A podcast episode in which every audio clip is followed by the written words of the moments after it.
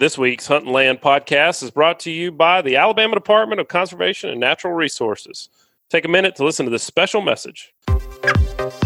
Turkey season is here. It's time to listen for those gobblers. Remember to game check your harvest. Your game check data will help manage one of Alabama's favorite game birds. Hunt safe and enjoy the season. Remember to do your part. Game check.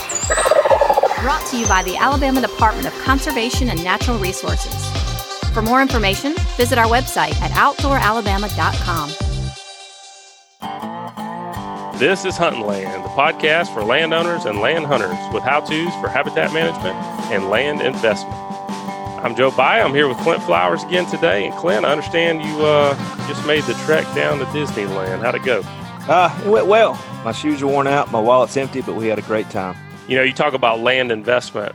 Walt Disney might be one of the greatest land investors of all time. He took what most would consider very unproductive swampland and turned it into extremely productive land if you consider how much money Disney World brings in, one of the largest companies in the world. Did he uh did he hit you up pretty good? They did, but the beauty of their process now is you don't get to see it until the end because they give you this fancy wristband that you just walk around just swipe it and get anything you want.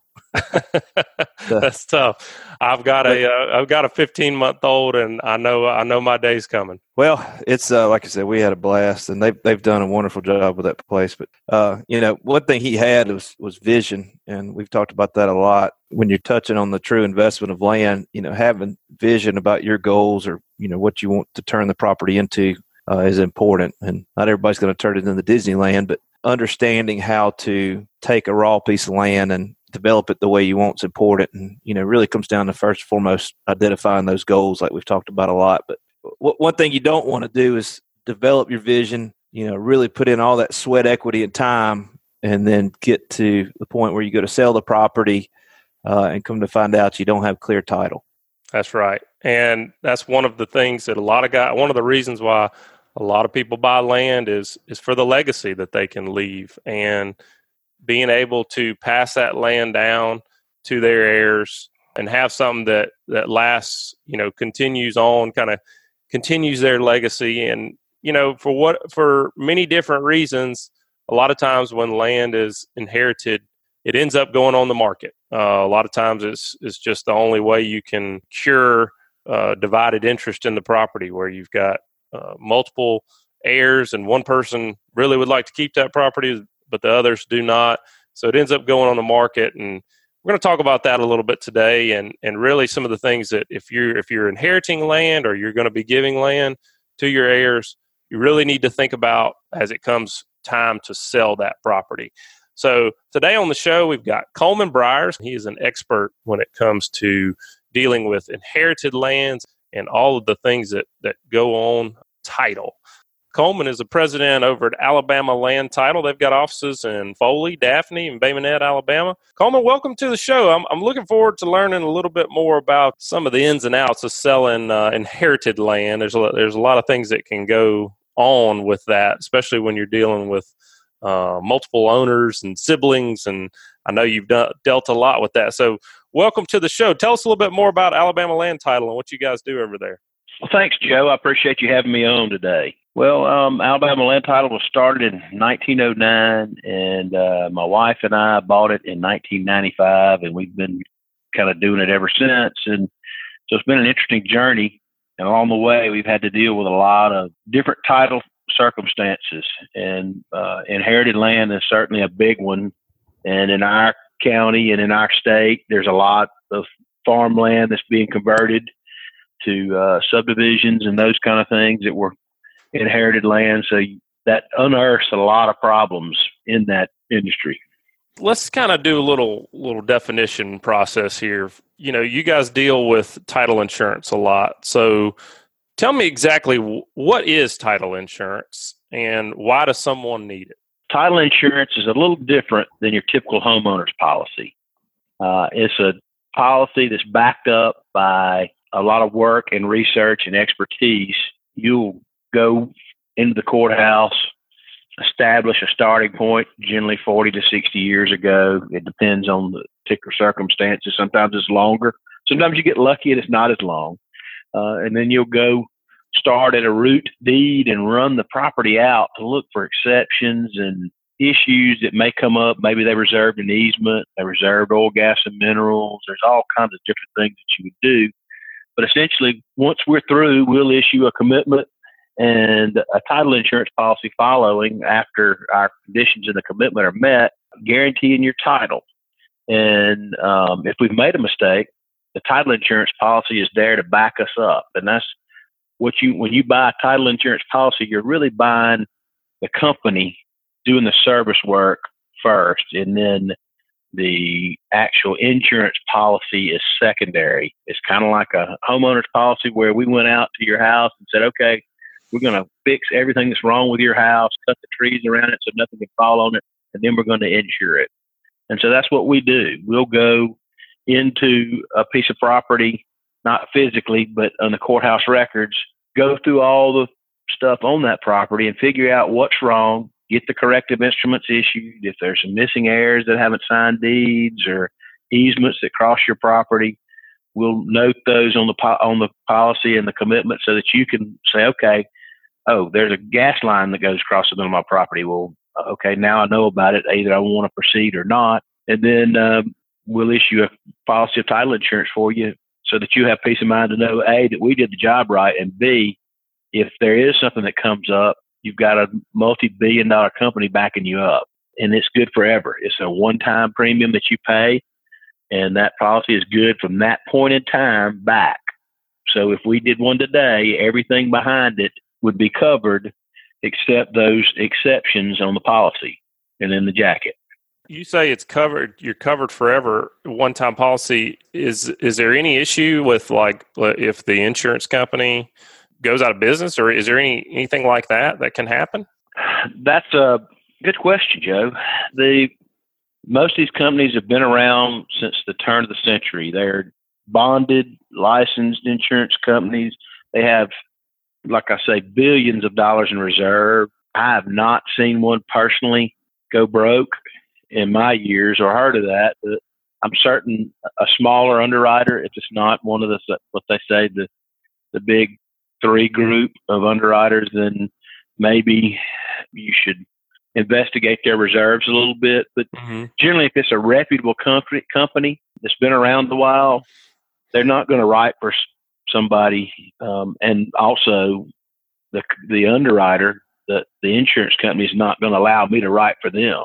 If it goes both ways, they put a lot of trust in us as us as we issue these policies and commitments. They're not reviewing what we do, and so they obviously have a lot of trust in us. And certain stat, you know, when we come to a sticking point or a question mark, they will review those things. But in the normal day to day course of business, probably 30% of the stuff that we write or maybe even 20% of the stuff we write, they actually, you actually have to have a question answered. There are certain guidelines that you follow, but in the grand scheme of things, the risk of a title insurer failing is very small, and uh, they are certainly significantly capitalized.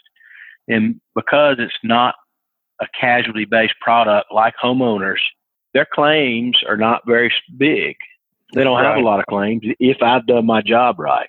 And to that um, end, unlike homeowners, it's not a annual fee either, right? It's a one-time fee. That that's that's correct. It's a one-time fee, and it's like a backstop from that date and time backwards. So, let's just say, for example, Joe buys a piece of property ten years ago, and today somebody comes up and he bought title insurance, comes up and says, "Hey, Joe, I've got a right of way that that I can go across your backyard, and that particular easement is not accepted in the title policy, then you make a claim on the title policy and they defend you today.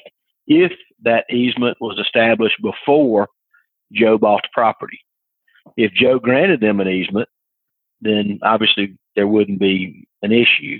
But it's kind of a, a timeline thing. You just kind of think okay, I got a policy today. Everything behind this that comes up that's not listed on my policy, um, I've got somebody to help me get out of this. Now, that doesn't mean that somebody's just going to write you a check. A lot of times that does happen. In most cases, they go hire the attorneys, the experts, and they figure it out and fix it.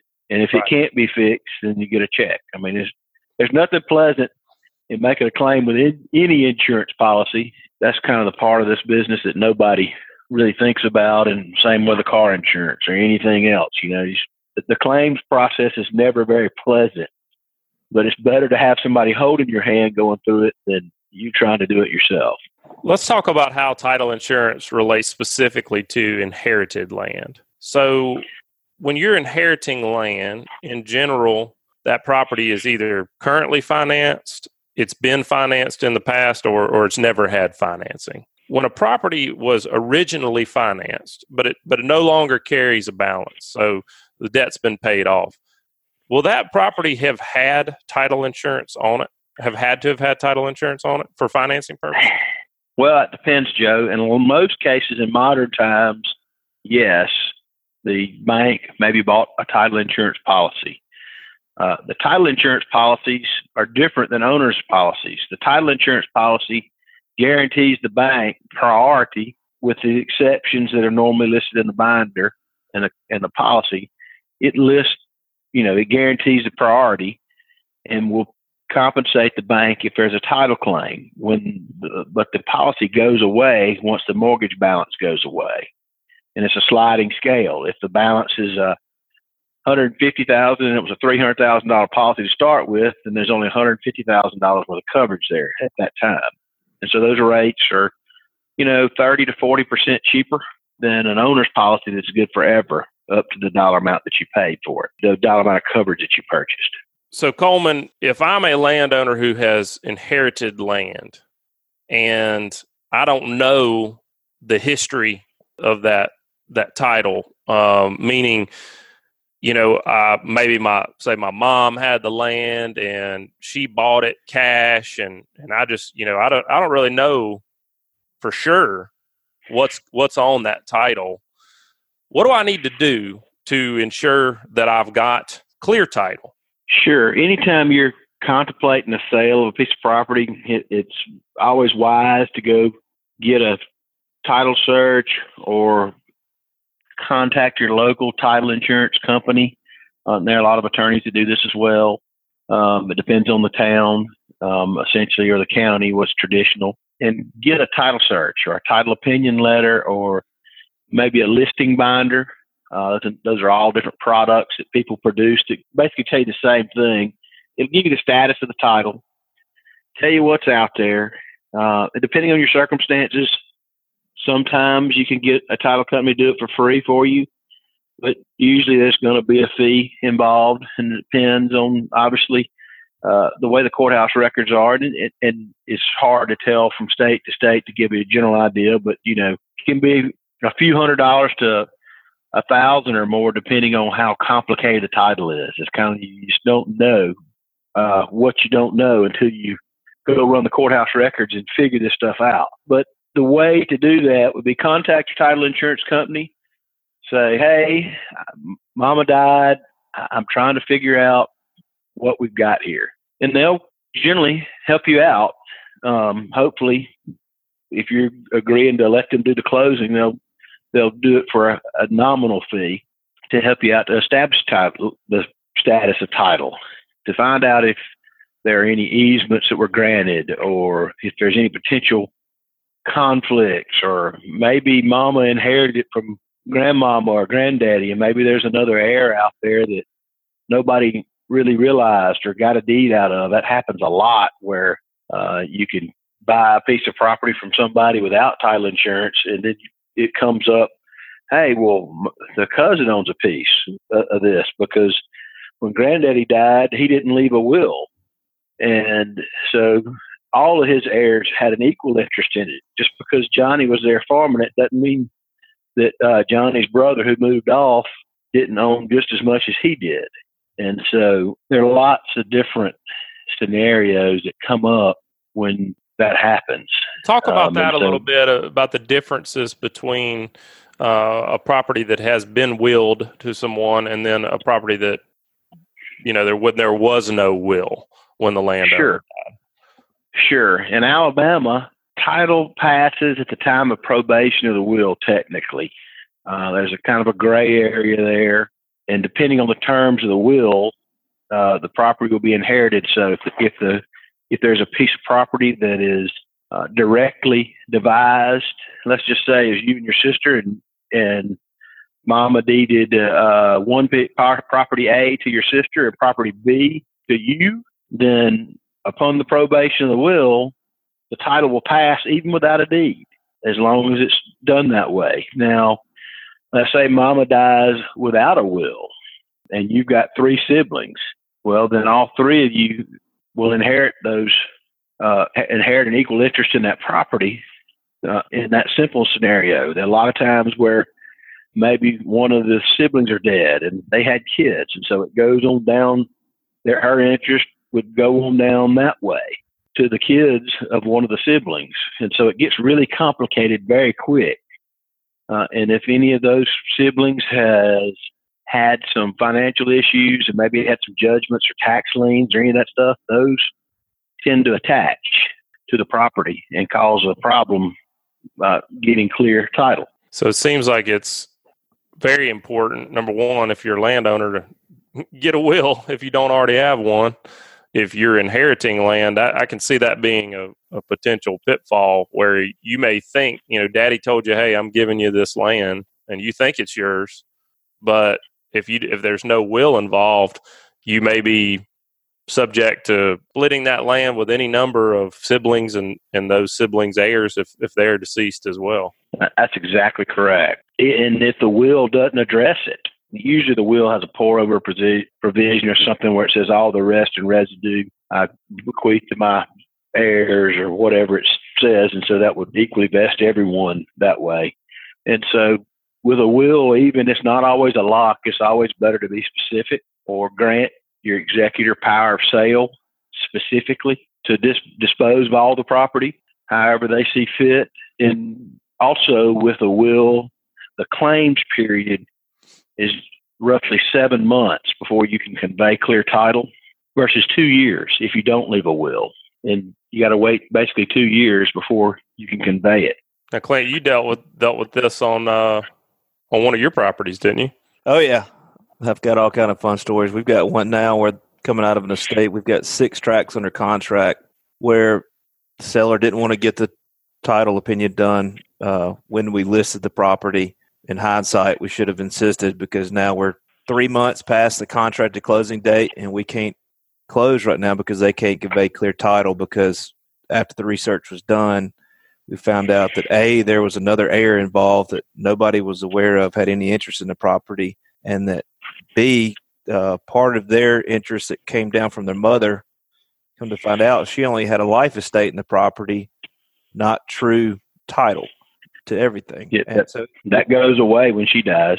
That's right. So basically, what they thought they had was wrong. And had we invested, you know, like Coleman said, a few hundred dollars to maybe a little more at the at the front of this, we could have put out these fires before they got out of control. You know, now we're just asking people to be patient and hope we can close sometime within the next year.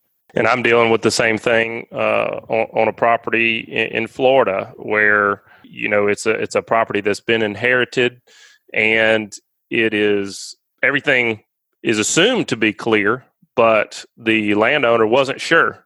And you know, after listening to your stories and you know, hearing hearing these kind of stories a lot, I, I'm advising them to hey, before we start to market this property for sale, go ahead and get that title cleared up and get an abstract done. Let's make sure everything's in order before we both spend a lot of time and energy uh, trying to market that property. And I just it's it's a, something that seems like you know for a few hundred dollars, if that, it's much you know it's money well spent and time well spent to go ahead and get it cleared up right at the very beginning. All right, we're going to take a quick break. Uh, when we come back, we're going to be continuing to talk about dealing with inherited lands and all of the things that go on title. Hey guys, we get a lot of landowners that want to know how much is my land really worth? We've recorded a video series to explain exactly how we determine that. Just head over to landhuntin.com slash go to get the series. I'm confident it will help you achieve your land goals. And welcome back to the show. Today we're talking with Coleman Bryars. He's the president of Alabama Land Title, and he's giving us some advice on what we need to consider uh, when it comes time to sell that inherited land. Which Coleman, that that kind of bring you. Know, you were talking about you know uh, easements and things of that nature. What about surveys, especially in rural land? And do you recommend that a, a landowner have a survey done if they're thinking about selling that property? or you know do they want you want to let that fall back onto the uh, the person purchasing the property how do you feel about surveys well i think they're an essential tool in most cases for the person buying and the person selling you know it's so tough when you're uh, through the negotiation stage and uh, the buyers and sellers have beat each other up on selling for this price or this price, and they finally settle, and they're uh, already kind of probably gotten a fair price if each side is mad at the other. That means, you know, they either that you know you probably everybody's probably getting a fair deal.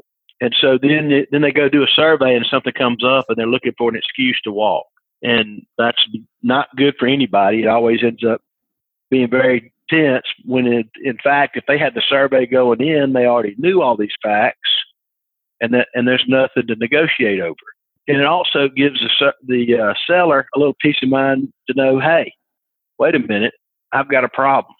Uh, I can think of a case in point. Uh, uh this fence is not on the actual line. Um, I, this happened to us personally. We had a mile long fence and it was off by a few degrees. It was installed in the 40s.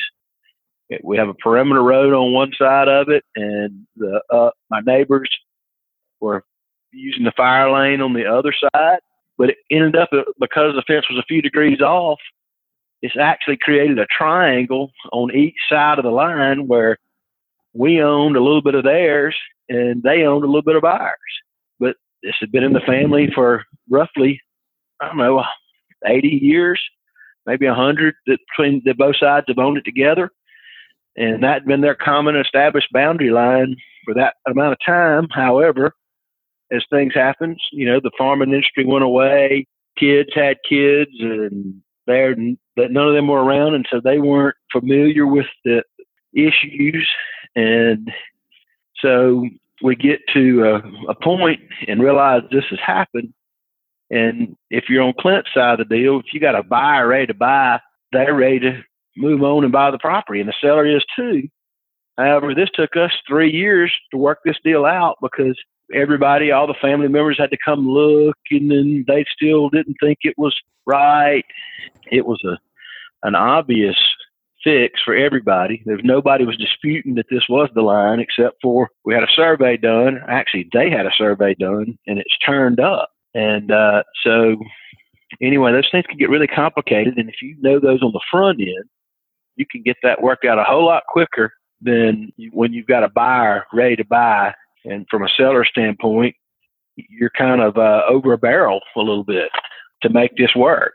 And to what Coleman was saying, that's you know those kind of things are even more important if you're an out of state landowner or somebody that's not doesn't visit the property frequently or you're just not familiar with it in general. To that end, you know, Coleman, let's say you've got somebody that inherited land, but let's just say Texas, their mom lived in Texas, they live in Texas, the property was owned in Alabama and the will and the probate, everything occurred in Texas and wasn't recorded in Alabama, but now they want to sell the land in Alabama. What needs to happen? Uh, some of it depends on the amount of time that has passed. But typically, you would file ancillary proceedings in the county that you that the property is located in in in Alabama. So you would have to get the uh, you'd basically open up a new estate, have the legal work for the for the estate in Texas admitted into the county where the property is, go through the same probate proceedings, and it's essentially another seven month claim period opens up. Then off you go. Or B, plan B is you can file affidavits of death and heirship from two disinterested parties establishing that John Smith died and he had these people and these are all his heirs at law next to kin, then you get a deed out of all of them. And that's a two year waiting period for claims. But if the person was dead, this happened, you know, five, six years, 10 years ago, or whatever, there technically wouldn't be a claims period at that point. You would just file the affidavits and move forward as well. So it's, there's two or three different answers to that, but those are some solutions. And not everyone's the same, of course. Uh, that's what makes this job interesting. But it sounds like, uh, I mean, a lot of people ask, you know, that question is if they're selling land or especially selling inherited land in a state that they don't live in, they really need to contact a title company in that state is what it is what it sounds like to me. Uh, Absolutely. Uh, you need to find. Uh, it's always better to have some uh, local home cooking in whatever state, in whatever county that you're dealing with, Uh, or somebody familiar with dealing with those counties, because every county's judge runs his courthouse a little different, and so there's some. Sometimes there's just certain nuances in, let's just say Baldwin, if there's not in Escambia, or Mobile and Baldwin counties. Both of those two counties, the probating of a will is significantly different between Baldwin and Mobile. If you don't have somebody locally familiar with those procedures, it can just make your life a whole lot harder. So, Coleman, what does an owner's policy cost? Uh, that's a typically a state regulated in Alabama rate, but typically with the search fee for let's just say a hundred thousand dollar policy, I think it's five hundred and twenty four dollars. Usually includes your search fee and and the title insurance and that's good basically forever. There's every now and then there may be some extenuating circumstances if the uh, title was substantially more difficult or it's a special case that you might the prices could go up. Your search fee would go up, but not actually the title insurance premium. And so um, the filed rate in Alabama, I think the actual policy rate is three hundred and fifty dollars, and the rest of that would be paying somebody to actually go out there and do the work figure out the prop title and all that. So that's t- that would be a typical rate for a hundred thousand dollar policy. Well, Coleman, you know, my brother's an attorney, and uh, listening to you guys talk, uh, all your legalese is, you know, it's kind of, uh, I don't know, it doesn't, you know, doesn't really get my my emotions stirring all that much. But uh, but one of the things with with title insurance is y'all are fixing a lot of these problems on the front end. So give me some examples, issues that you've been able to clear up through a title search that could have potentially been a big problem for the for the heirs or for the the, the next landowner down the line. Yeah, uh, a good example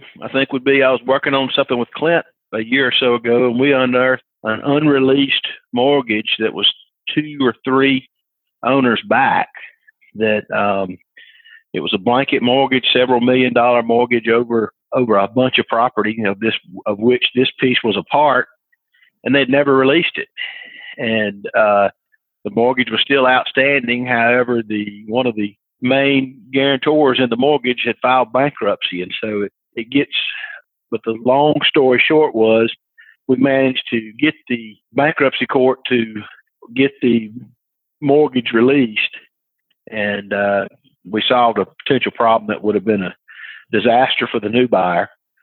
Uh, obviously, would have resulted in a claim on title insurance, which is why you buy title insurance to protect yourself from that. And so we find stuff like that every day, it seems like, where maybe there's a missing heir or they didn't sign the deed.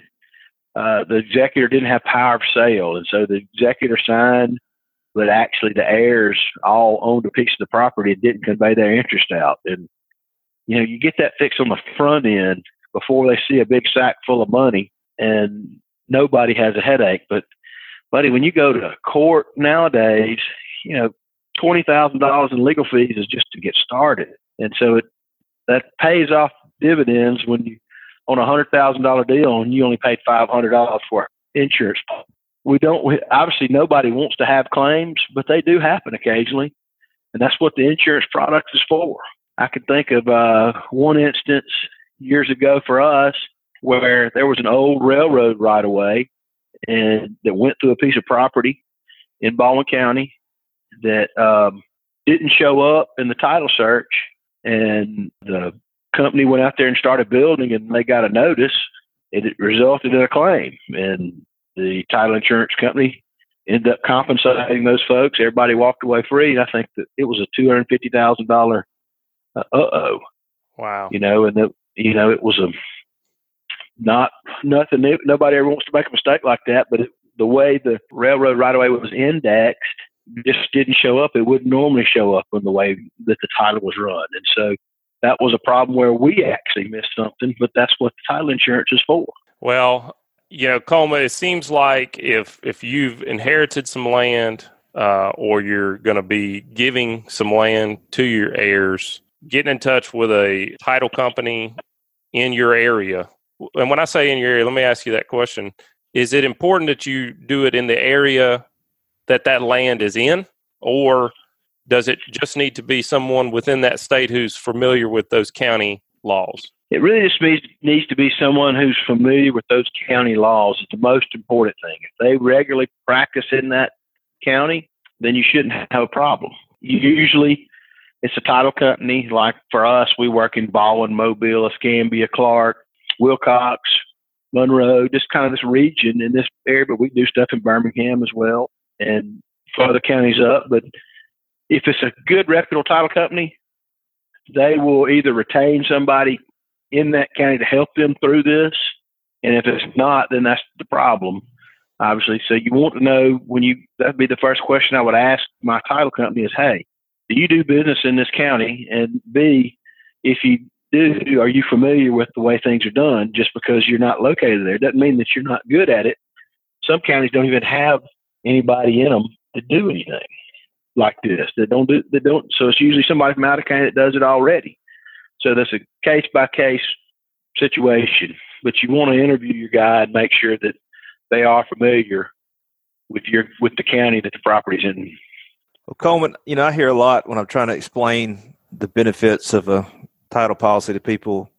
You know, they say, "Well, I've got a warranty deed, so so why do I need an, an insurance policy?" So, can you elaborate on that? Sure, Clint. That's a great question. Um, a warranty deed protects both the buyer and the seller. Um, if you're a seller with a significant amount of assets and you sign a warranty deed, you know, and something comes up, there's an issue with the property, they have legal grounds to come back after you. And that's why you buy title insurance to protect you. On the other side, the buyer, let's say uh, you got a warranty deed from somebody and they can't you can't even find them anymore. You can't find any heirs, or maybe they just you know there's the old saying you can't get blood from a turnip. Maybe there's nothing there to get, and so that's the other reason for title insurance. They're protecting both sides of the transaction. Yep, it's uh, you go to the bank and the bank's empty. It's hard to get money out. Well, fellas, when it comes to land, there's uh, there's all kind of ways you can spend money, and I know a lot of guys will, will drop five hundred bucks on uh, on seed for food plots and uh, y- you know corn for their for their deer feeders without even thinking about it. But a lot of times when it comes to something like a you know title insurance, they they kind of say, well, why do I need that? It seems like we've covered pretty extensively today. It's money well spent, no doubt about it. Coleman, if folks want to get in touch with you there at Alabama Land Title, what's the best way for them to do it? Sure, Joe. You can obviously get our information off the web at alabamalandtitle.com. Um, or you can call our offices, either our Bay Minette or Daphne offices. Those numbers are 251 937 5566 or 251 626 2518. And then when you're in the Foley area, it's 251 943 1551. You can call any one of those offices. Our emails are listed on the website at alabamalandtitle.com. And uh, we certainly appreciate the opportunity to share uh, this exciting topic of title insurance with everybody. well, well, thanks for sharing your insight, man. I mean, it it uh, it may not be the most exciting topic, but uh, people can get pretty excitable whenever they find out they don't really own what they think they own. It can get exciting in a hurry. So I appreciate you sharing some of those those pitfalls, and uh, good luck for you in uh, 2019. Thank you, Clint. Thank you, Joe. I certainly appreciate the opportunity and look forward to seeing and talking with y'all soon. Thanks, Coleman. Thanks, guys. Well, Clint, as with anything, you know, every property is unique, and you know what you do with one may not be what you do with the next. Uh, you know, I was telling telling my story that uh, right now we're we're we're making sure we've got clear title before we begin marketing a property. But if you've got a, a property and, and they are fairly certain that they've got clear title, uh, they don't have a, maybe title insurance, but they are fairly certain. Do you do you wait to market that property until you're absolutely certain? We'll do some preliminary research on our own. If there's no red flags that are jumping out at us, uh, you know, anything that indicates there's a lot of errors or anything like that, we'll typically go on and get it out there and then do a title search within the first few weeks to a month. It's somebody that we're familiar with the property or we, you know, or the title. Then many times we'll wait until the property's under contract, and then you know those things take about two weeks to get back. But when the market's as good as it is right now, you know we do our best not to wait on those kind of things to drag out to to stop us from getting onto the market because things are really good right now. So it's you don't want to wait to get it out there. Well, we talked about that, uh, you know, some right around the beginning of the year that uh, the environment we're in right now, uh, interest rates still are historically low, and it's it's really creating an opportunity, a good opportunity for both buyers and sellers. And that that sounds like a you know salesmanship, but but it's not going to last forever. The environment that we're in, and so what, what are you seeing in your area? You you're focused mostly in southwest Alabama, kind of central Alabama, and uh, along the southern half of the state. Obviously, you're licensed Mississippi, Alabama, and Florida. But what kind of values are you seeing? Let's focus on timberland to start. Uh, what are you seeing tracks selling for? Most of them are still running in that uh, fifteen hundred to three thousand an acre price range. You know, just depending on the primarily on the timber value and location and, and access goes into that as well. But you know, assuming good soil quality, good stocking, uh, that's the price ranges we're seeing. When we talk a little bit about you know price per acre, everybody loves to talk about price per acre, and I guess it's just because it's a universal, gives them a metric that they can compare properties with, but.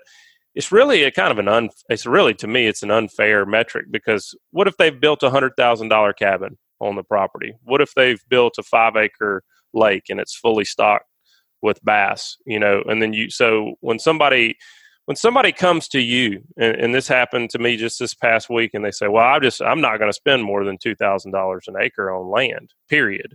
End of story. When somebody comes to you and they say that what what do you say back to that? That's fine but that you know that's a limiting factor. So you know if they want to track with towering old growth timber that's worth 2000 an acre by itself they're not going to be able to buy it you know, not with a knowledgeable seller, which is what most of us are going to encounter. You know, when something's that big and that tall, most sellers, even if they're not in the timber business, realize that it has significant value.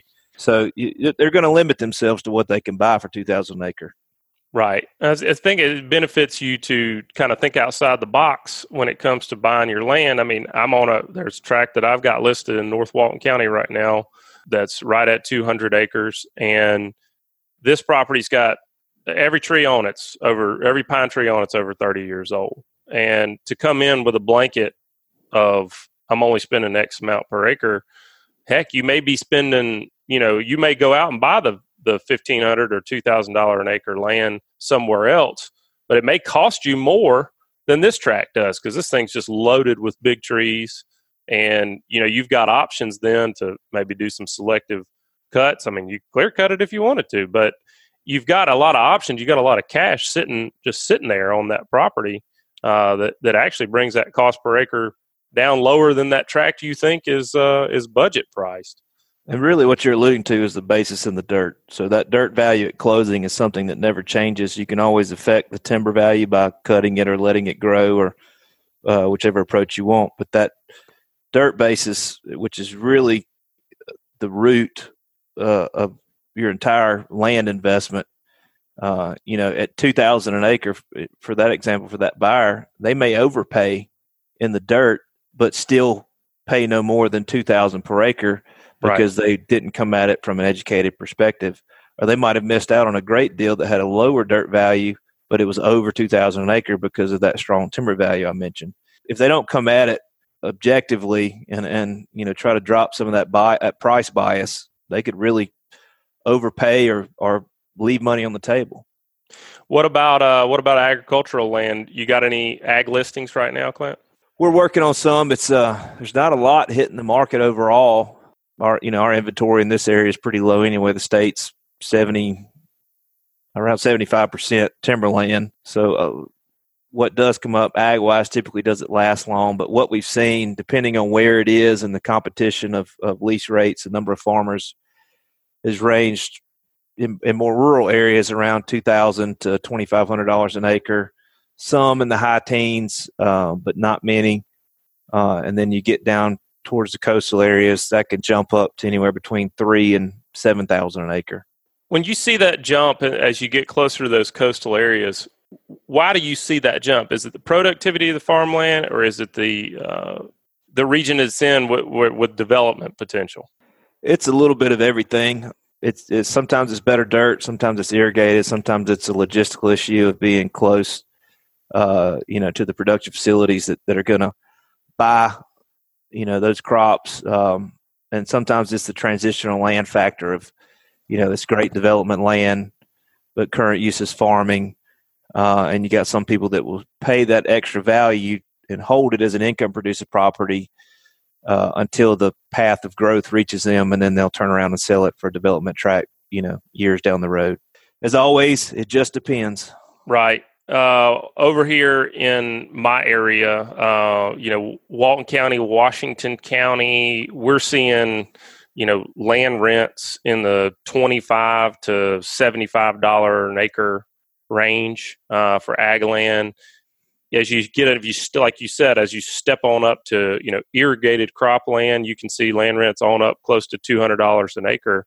You seeing those same kind of values uh, where you are? Uh, on jumping back to pasture, we see typically uh, twenty to twenty five dollars an acre uh, if you get into row crop, they'll jump anywhere from, again, depending on location, low end, $35, $40 an acre, up to that several hundred dollar an acre range in the areas of high competition and irrigated land. Clint, it sounds like the market over in your part of the neck of the woods is is doing pretty good. Uh, it's doing pretty good where I'm at too. I'm, I'm, definitely happy to see that. I hope I hope it continues on for a good long while. You never really know, but it's good right now. Yeah, I uh, I'm with you. Sounds like your market's doing well, and seems that way everywhere. You know, with the combination of all the economical factors we've talked about. So I'm I'm hoping it continues well, and I think we learned today why it's important to you know use a professional along the way that you know really has a good network of people like Coleman to help you speed the process up and make sure that you're not one of those people that get a few days out from closing and find out that you don't have clear title. We touched on a few stories there, but I've got many, many more you know, a lot of hard lessons learned along the way. Well, you know, we've all had those times in our life where you you get that that feeling where your stomach goes up in your throat, and uh, that's one of them. I can only I hope I don't ever have to experience it, but I can only imagine when you're you're that close to putting that deal together, and there's a lot goes into it, whether it's family land or that you've inherited or just property that you've put a lot of you know blood and sweat and time and energy into and and you're you know you're selling it for whatever your reasons are to see it kind of go south for something that's preventable uh, for just a few hundred bucks. I would hate to see anybody go through that but it does happen. Yep happens every day. Folks that's going to wrap it up this week. If you've got any more questions about selling inherited land just reach out to us at pros at landhuntin.com as always, thanks for the support and the reviews on iTunes. Subscribe, rate, review wherever you listen to podcasts, and we will see you next week.